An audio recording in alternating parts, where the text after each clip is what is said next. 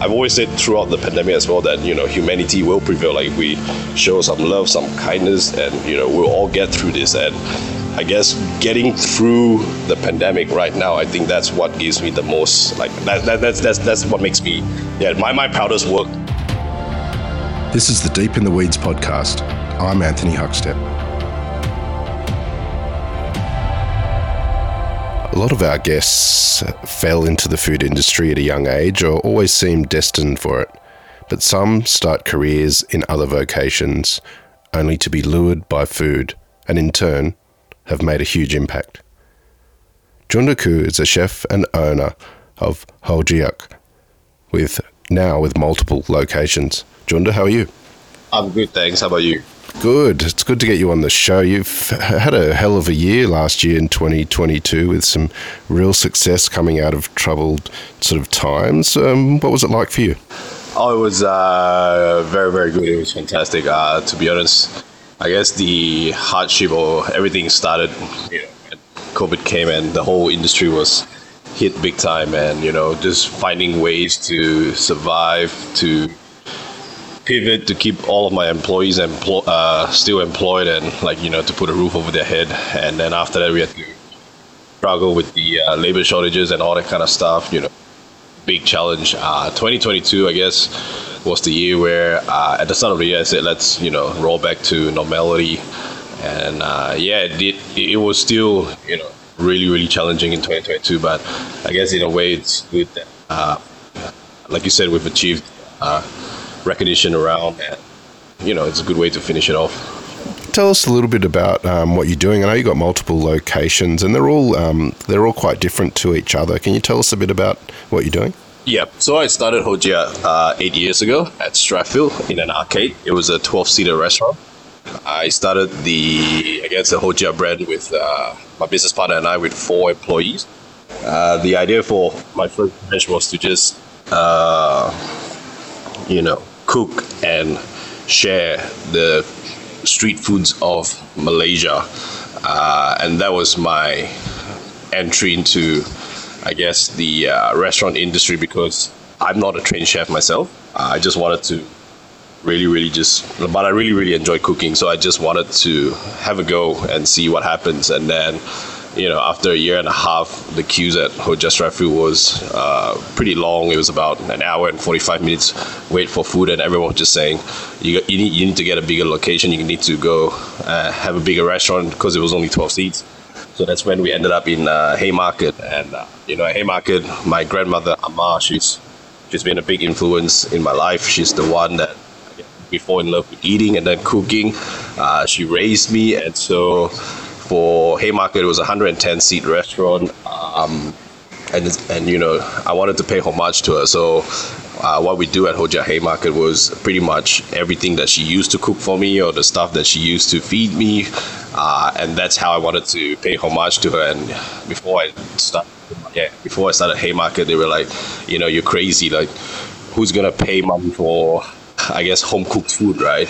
And uh, yeah, and then Haymarket became, I guess, Haymarket, and blew up. And uh, and uh, so at Haymarket, it was pretty much just Malaysian home cooking stuff that my grandmother cooked. And then finally with, I guess, Town Hall, uh, it came to a point where I, th- I thought, you know, for a non-trained chef, I thought maybe my cooking skills has developed quite a bit. Uh, maybe I can... Uh, challenge myself and to to to to prove to myself that, you know, I maybe I am a good chef. So at, I opened Town Hall uh, with the intention of showcasing the different regions of Malaysian food, but pairing them with the produce that we get in Australia, because a lot of our, I guess, Asian cooking, they they still import a lot of the produce from overseas, because that's, I guess, you know, it's easy for them, it's comfort food for them, it's it's what they're good at. And that's what I did, actually, to be honest, at Strathfield and stuff like that. But at Taro, I wanted to push the boundaries of, uh, I guess, Malaysian food and my cooking as well. And so that's exactly what we did at uh, Taro. Well, your success has been um, inspiring, and I want to get into that in a little while. But take us back to, to when you were young, and um, what sort of role did food play in your family? Uh, food was very big. I mean, growing up in Malaysia, like both... uh, I guess my grandparents, they ran to Malaysia from the war in China. Uh, and then they were put up in government housing where my dad was born. And, you know, it was a government housing with just two bedrooms and one toilet. And there was about uh, eight or nine of them living in that one small place. So that's where the story of, I guess, my family started. That all grew up poor. Uh, and, uh, you know, food food was, I guess, the thing that brought all of us together. Growing up was, you know, always having, I guess, the cheap stuff. Like, we wouldn't be able to have prawns. We'd be eating shrimp. Shrimp's the size of like a five cent coin. Uh, only, you know, maybe like when we achieved something or there was a reason to celebrate something, then we would be able to eat the uh, more expensive stuff. And but again, the food, like my grandmother, she was the pulling factor. She was the person that brought everyone to the table. Uh, for me, growing up, my fondest memories were when she started, like in the morning, I'd follow her to the wet markets, and then uh, we'd do our grocery shopping. She'd feed me breakfast, and then she'll hit back, and then she'll start pounding stuff on the mortar and pestle. And then that's when, uh, you know, I, I would go into the kitchen and watch her. And I guess a lot of Malaysian cooking is to do with uh, a spice paste, what we call a rempah. And so every time after punching or beating them up in the mortar and pestle, she just starts to saute them on the wok. The whole, because I guess, you know, it's such a small place anyway, the whole place would be filled with, you know, the aroma. And like, no matter what, you would just, you know, you'd be attracted by the smell. And I guess that's, yeah, and that's... that was my childhood there. Um, got deported to Sydney when I was sixteen. I got into a bit of a trouble in uh, Malaysia. I wasn't a very good kid. Didn't like studying. Actually, uh, what sped up the process was I was actually got I, I got caught uh, shoplifting, and uh, it was on the day of one of my math exam as well. And so, you know, I was in the bad crowd. Uh, well, to get to, I guess. Before even that, where uh, we got to that point was I was bullied uh, in school. So uh, I was in year seven. A whole bunch of guys, a gang came, and you know, they made fun of me. And then uh, they wanted to fight me, and I said, "No, nah, if I'm gonna fight you, like, I'm gonna get in trouble. I'll get, I'll probably get, uh, you know, thrown out of school." So I didn't want to fight. And then they just said, "You know what? Then if you don't want to fight, you just have to stand there and let all of us slap you." And then, like, you know, they all took turns give. slapping me on my face. And so I was embarrassed. I was humiliated. I didn't really like school, and I thought the answers to to that was to join a gang, and that's what I did. So I joined a gang at school as well, and then I got into a lot of trouble, and then my parents sent me to Australia when I was uh, sixteen. And uh, yeah, came here. I did high school, year eleven, year twelve. Managed to uh, get into uni. Uh, you know, I guess Australia, in a way, was... Uh, it changed my life so much, because even in Malaysia growing up, for your H S C, you had to do like nine subjects minimum, and you had to, to, to get a really good result, you had to do like twelve to thirteen subjects. There was no balance at all. You just had to study, study, study, study. And if you weren't getting grades, you got to go get tuition and stuff like that. And then when I finally came to Australia in year eleven, it was like, for the H S C, you have to do a minimum of four subjects. I was like, what? Four subjects? Are you, you know, like... It be like this is so different to Asia. And then, so with a minimum of four subjects, that allowed me to have so much more other times to sign up for the soccer team, the volleyball team, the basketball team, and you know, started representing school and started, you know, playing comp and going to district finals and stuff like that. And I think that really changed me, because it gave you, or it gave me the confidence uh, to to be able to, I guess, uh, do what I want rather than what I'm told to do. You know, so changed my life.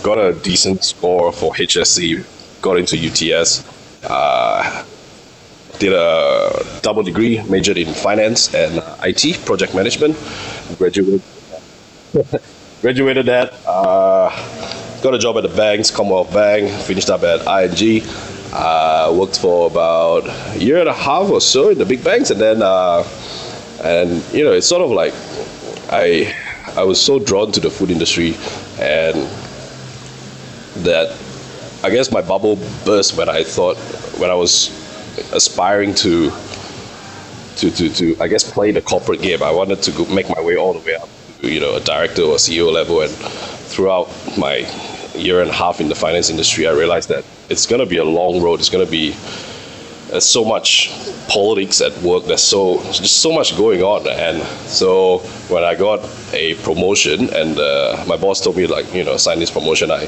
said, give me time to think. I went back to Malaysia on a holiday, I came back and I just quit. I left the finance world. Left the finance world, I walked into a coffee shop and I said, can you teach me how to make coffee? I want to be a barista. Because this, this, this is, uh, how many years ago was this? I think I was twenty, twenty-four, so like twelve years ago. At that time, the cafe industry was booming in Sydney, right? Like everyone was opening cafes, and like it was, I guess my, that was my entrance into the food industry. What did your family think of that massive shift after all of the education and move into finance? Of course, they didn't agree. They didn't agree at all. Like even before that, like I, I didn't want to go to uni as well. And uh, you know, my family, my family, my dad, my mom, they always, they've always been like Asian parents. They wanted me to be a doctor, a lawyer, and stuff like that. Of course, of course, that's standard. Um, but I didn't want to go to uni. I thought maybe I could try cooking school. But my dad actually said, you know, don't don't waste your life. Universities are just going to be four years of your life. Uh, go to university and actually have fun. Like, it's going to be the best time of your life. You're gonna, the friends that you make at uni are going to be your friends for your life. And that's exactly what he said to me. And I thought, all right, I'll listen to you this uh, this time that. And, you know, he was right. He was always right. And the, I'll be honest, the stuff that I learned at university is what, you know, uh, not so much the stuff that I learned at university, the time that I had go, uh, going to university, friends that I made, that's who, that's what made me who I am. And that's what, uh, I guess, shaped me as a person and, and a character to, to be able to, I guess, do what I do now. Takes back to that cafe and when you first made that shift, how did it make you feel um, working in the hospitality sector after being in finance? I loved it. I loved it. So I, I went in, I got my barista course. I, uh, I I I I was at twenty-four. I was I opened my first cafe uh, with uh, the three boys, uh, my uni friends, right? So four of us. I didn't have enough money. I needed them to chip in. We started a cafe for with a hundred thousand. So we did all the stuff. We renovated the place, and uh, we finally got the approvals, and we were going to open, let's say, the next day. Uh, out of the four boys, the other two were still at their office jobs. It was just me and Guy Roden to to uh, run the cafe, right? So we're opening the next day at six thirty in the morning. On that night, we closed up at seven. We were tired. We were so, so tired from setting all that up. We went home to rest for the opening tomorrow. At about ten p.m., I got a call from the hospital. Roden just got into a motorbike accident. He was too tired. He fell asleep. Uh, he hit a curb, and boom. So me and my the other boys, we left the hospital at about two in the morning. Roden actually left the hospital six months later. So, but the show still had to go on, right? The show still had to go on. And so the next day, I opened the cafe by myself, me, one person. Uh, at six thirty, there were queues out the door, and that's, I always remember, and I always tell this story because that to me is my re- my first taste of the industry. Like, uh, if you ask me how I felt, I, I, all I can say is I love it. It's it's tough. It's so damn tough. It was my first day, and you know, my business partner is stuck in hospital for six months, and I got to do this all by myself. And you know, that's what the industry is, and uh, I just love it. Was was there any experiences from the world of finance that have helped you in the running of these multiple venues now? Oh yeah, definitely, definitely. So the, uh, I guess finance is, um, not so much finance, but more so like accounting and uh, taxation and all that kind of stuff. Those, those really help on the book side of the business. Whereas like the finance, my dad has always been a businessman, and I learned a lot of stuff from Uh, about running a business from, from my dad. And so I guess the the rule to, for me, the rule to running a business or a restaurant or a cafe has always been the business has to come first. Like, you have to make sure that the business is healthy, it's profitable, it's, it's, it's, it, that, that only you can do and chase and pursue other, I guess, uh, aspirations that you have for the business. I think a lot of people don't, don't quite do that. They always just go like, I want to do this, I want to do this, I want to do this. And then when they finally do it, that's when they actually realize, oh, you know what, this is a wrong business model. We're actually losing money. We're actually, yeah, we're, we're, we're, we're, it's, it's it's not right. And so for me, it always has to be business first. And that's the one thing that I learned from my dad. Tell us about entering the world of, of cooking and, you know, paying homage to your grandma's food. What was it like learning those dishes and teaching yourself how to cook? Yeah. So a lot of a lot of my my my journey to to where I am right now is actually hard work, because I wasn't a trained chef, let alone I wasn't a trained restaurateur. So I, you know, right. Cooking is one thing, running a team, running a kitchen, running a front of house, running service, running bar, that's a whole different story that I, I'd have to learn along the way. I learn something every day, and I guess for me it has always been hard work, persistence. I do it again and again and again and again and again until I get it, and I improve a little bit by a little bit every day until we get to a point. So, for example, like my grandmother's dishes, uh, one of the reasons why I wanted to pay homage to her was because her health was already deteriorating at that time, and um, she she was already wheelchair ridden. And so by the time I said, all right, Amma, can you teach me how to make all of these dishes? She couldn't, so I had to cook from taste memory, like how I remembered uh, how it tasted like back then. And so I had no recipes, no nothing to follow. I just had to, you know, just go in, cook it. All right, I, it needs a little bit more of this, a little bit more of this, and we're missing this, we're missing that. And so we just, that's how a lot of my cooking is. And we just try and try and try and try and try and try and try and try and till finally I go, all right, that tastes like how I remembered it to be. Let's put it on the menu. Is there a dish or two that you can tell us about that, that underwent this process that sort of a, a, sort of exemplify what you're doing? Yeah, so for example, the the uh, steam eggs at uh, Haymarket, right? It's basically uh, egg custard that that's uh, steamed with chicken, duck, and century eggs. Okay, so we were going to do it again. Such a simple thing, it's just steam eggs. All right, surely we can't fail. So we steam the eggs. Comes out, looks like, looks terrible. Doesn't even taste close to the one that my grandmother made. And then it's like, what went wrong?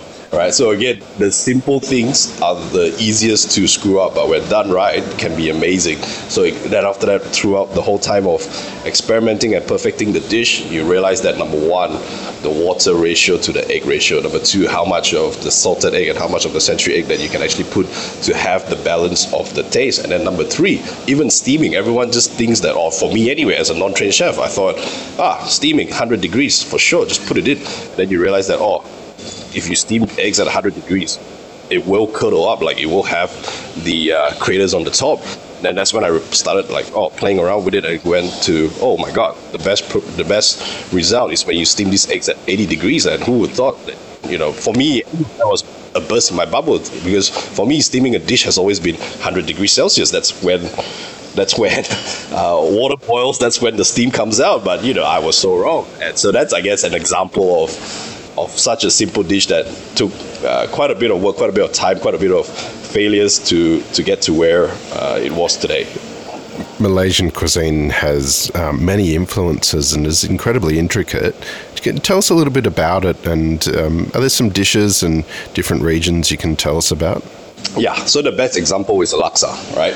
Uh, we love our laksas here in Australia and Sydney, uh, but I can guarantee you to, if let's say you go and taste ten different laksas in Sydney, even the ten laksas will all taste different, because in Malaysia, it's our, I guess a lot of uh, Southeast Asian cooking, not just Malaysia, it's all regional. So like uh, laksa up north in Malaysia, we call it like a curry mee, and then uh, laksa down south is is a laksa Johor, and again, it's different. It's, it's still a laksa, but it's all very, very different based on region. And then coming from Malaysia, then you have the multicultural, the, the, the different races. You have the laksas that are cooked by the Chinese, the laksas that are cooked by the Malays.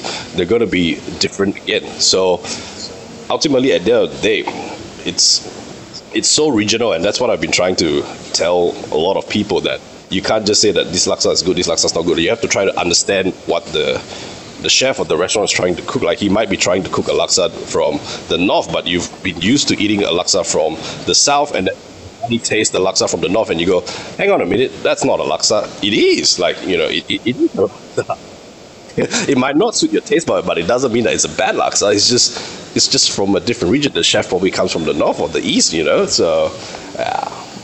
Tell us about um, your approach to, to laksa. Can you um, What makes a great one? To me, I like my laksa on the heavier side, so more, uh, I like a laksa lemak, lemak being the fat content in the laksa. Uh, the reason why, like to me, what, uh, I'm an, I'm a pretty emotional, nostalgic and sentimental guy. Uh, my dad, growing up, my dad played a lot of golf too. That was his only outlet, and he, that was his, uh, I guess, ways of closing business deals, so we didn't really see much of him, but when we We, we had the chance, we would go to the golf club where he was playing golf. Uh, when he finished golf, he would eat with us at the uh, coffee club at the golf club, right? And I always had this laksa. It wasn't the best, it wasn't the greatest. Uh, it was a laksa lemak at the Malay. And fast forward, maybe a few years later, as we were growing up, my dad actually gave up golf. He gave up golf because he just realized that, you know, my kids are growing up and I want to spend more time with them. And just because of that, very simple fact that I that that's why I remembered the taste of that laksa so much, and that is that laksa that I put in all of my restaurants, the laksa lemak. I mean, I could have done laksas, you know, a thousand different ways, but I wanted to put that particular laksa on the menu across all Ho Jiak just because of the fact that my dad gave up golf to spend more time with us. So, you know, what I guess what makes for me what what makes so you know something Uh, good or delicious, I it, a lot of it comes down to yeah nostalgic uh, memories and stuff like that. But again, at the same time, uh, you know, the personally a lot of laksas are actually delicious. Laksa or curry mee is what is my, one of my uh, death row death row meals. So like if you actually, uh, I guess follow me on Instagram and you see whenever I go back to Malaysia, I'll have a bowl of laksa a day, every day. Long as I'm there, like it will be all different. I will have the the, the, the yeah all, all the different laksas from all the different places. You, your dad uh, quit golf to spend more time with the kids. You've got a young family now and three um, thriving businesses. How, how do you manage that balance of uh, work and life? Uh, very good question. I'm still trying to find it. I guess with the. In the, being in this industry, it's uh, very, uh, it's quite hard to find the balance. You, you you have to, in a way, I guess my advice is make do with what you have. Uh, even if you do find a, a balance of like, say, you get to work five days a week or something like that. But every time, the time that we work, let's say dinner service, that's our working time. But for our kids, that's when, you know, you're meant to be putting them to, to bed, you know, kissing them, reading them stories. But you'll never be able to... to do that if you're in this industry, like unless you do, you know, just a cafe job or stuff like that. So personally, if you ask me, it's about making the most of what you have uh, right now. I'm working six days a week still. Um, I spend the whole, on my, my day off, the whole day with my family, and, you know, we just make the most out of the time that we have. It's personally, if you if you ask me, it's always, it's more of a, quality over quantity, and like if you get to spend a quality one day, it's better than spending six, you know, normal days with them. I, uh, whenever I get to, let's say we're not having a busy dinner service, and I get to go home a bit earlier, then yes, I'll head home.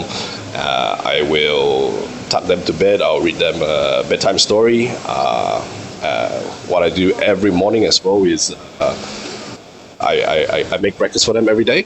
Pack their lunchbox. I drop them off at school, and then that's uh, when I actually uh, start my day. So, the, the culinary landscape in Australia is a myriad of all sorts of cuisines all around the world. Um, how, how do you see Malaysian in the Australian dining landscape and the level of its maturity at the moment? Uh, it's, I guess, just like everything else, it takes time. Uh, When I first came here twenty years ago, there was plenty of Chinese food, there was plenty of Vietnamese food, and then the last ten years, uh, I guess the Korean and the Thai, it's, I see more and more of them uh, coming up. I guess right now is the time for Malaysian food. As you can see, more and more Malaysian restaurants are popping up. And so uh, with time, I think Malaysian food in Sydney or in Australia will be one of the main cuisines as well. But I, uh, that, that that that's actually what makes Australia Australia. Like that's what makes be such a beautiful place. Like you can get, you know, the best Jap food, the best Thai food, the best Korean food, the best Greek food, the best Italian food. Like we're so multicultural here, and that's yeah, that's the beauty of Sydney, if you ask me. Yeah, you had a big year last year, and um, incredible um, set of restaurants. Do you have any plans for the year for, for more restaurants?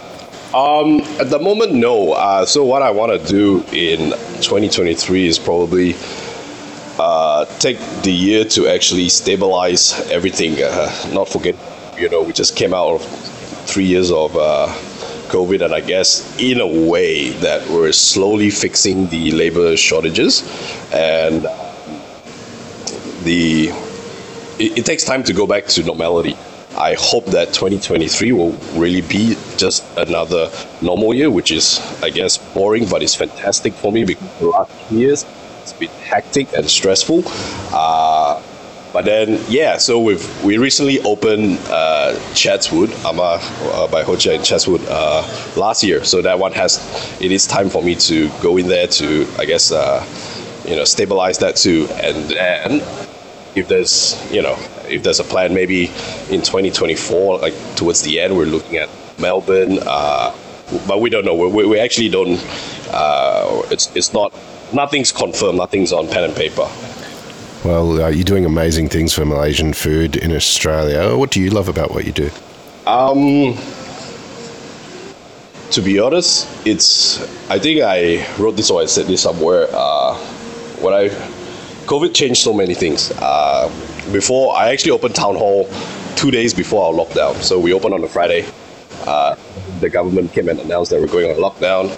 Monday, everyone's in lockdown. Um, I actually opened Town Hall for the reasons of trying to get those recognition. I wanted to get ahead. I wanted to be on the list of, you know, Delicious one hundred, I was top eighty, and I wanted all of that. Um, and then COVID came. And the last three years has changed me so much. It's uh, opened my eyes big time. And, you know, after three years, yes, I did achieve all of those. Those were my dreams. I did achieve all of those. But I guess what gives me the the most uh, recognition, or what makes me the most proud, is to, to see my guys uh, that has, you know, survived COVID too, not just my guys, but like everyone else in the industry who has actually survived this whole pandemic and coming out stronger than before. And, you know, the whole, how we all got together uh, to to survive. Like, uh, I've always said throughout the pandemic as well that, you know, humanity will prevail. Like, if we show some love, some kindness, and, you know, we'll all get through this. And I guess getting through the pandemic right now, I think that's what gives me the most, like, that, that, that's that's that's what makes me, yeah, my, my proudest work uh, I, I, what I do. I know it has nothing to do with Malaysian food or Malaysian cooking or whatever, but just that, that's how I feel. Well, you're an inspiration, and it's a it's an honor to have you on Deep in the Weeds today, uh, to hear just a part of your story, and look forward to seeing what evolves from here. Um, please keep in touch, and we'll catch up again soon. Fantastic. Thank you so much for having me. This is the Deep in the Weeds podcast. I'm Anthony Huckstep. Stay tuned as we take a deep dive into the lives of the incredible people who ply their trade in the food and hospitality sector. Special thanks to executive producer Rob Locke for making this all happen. Follow us on Instagram at Deep in the Weeds podcast, or email us at podcast at deepintheweeds dot com dot a u. Stay safe and be well.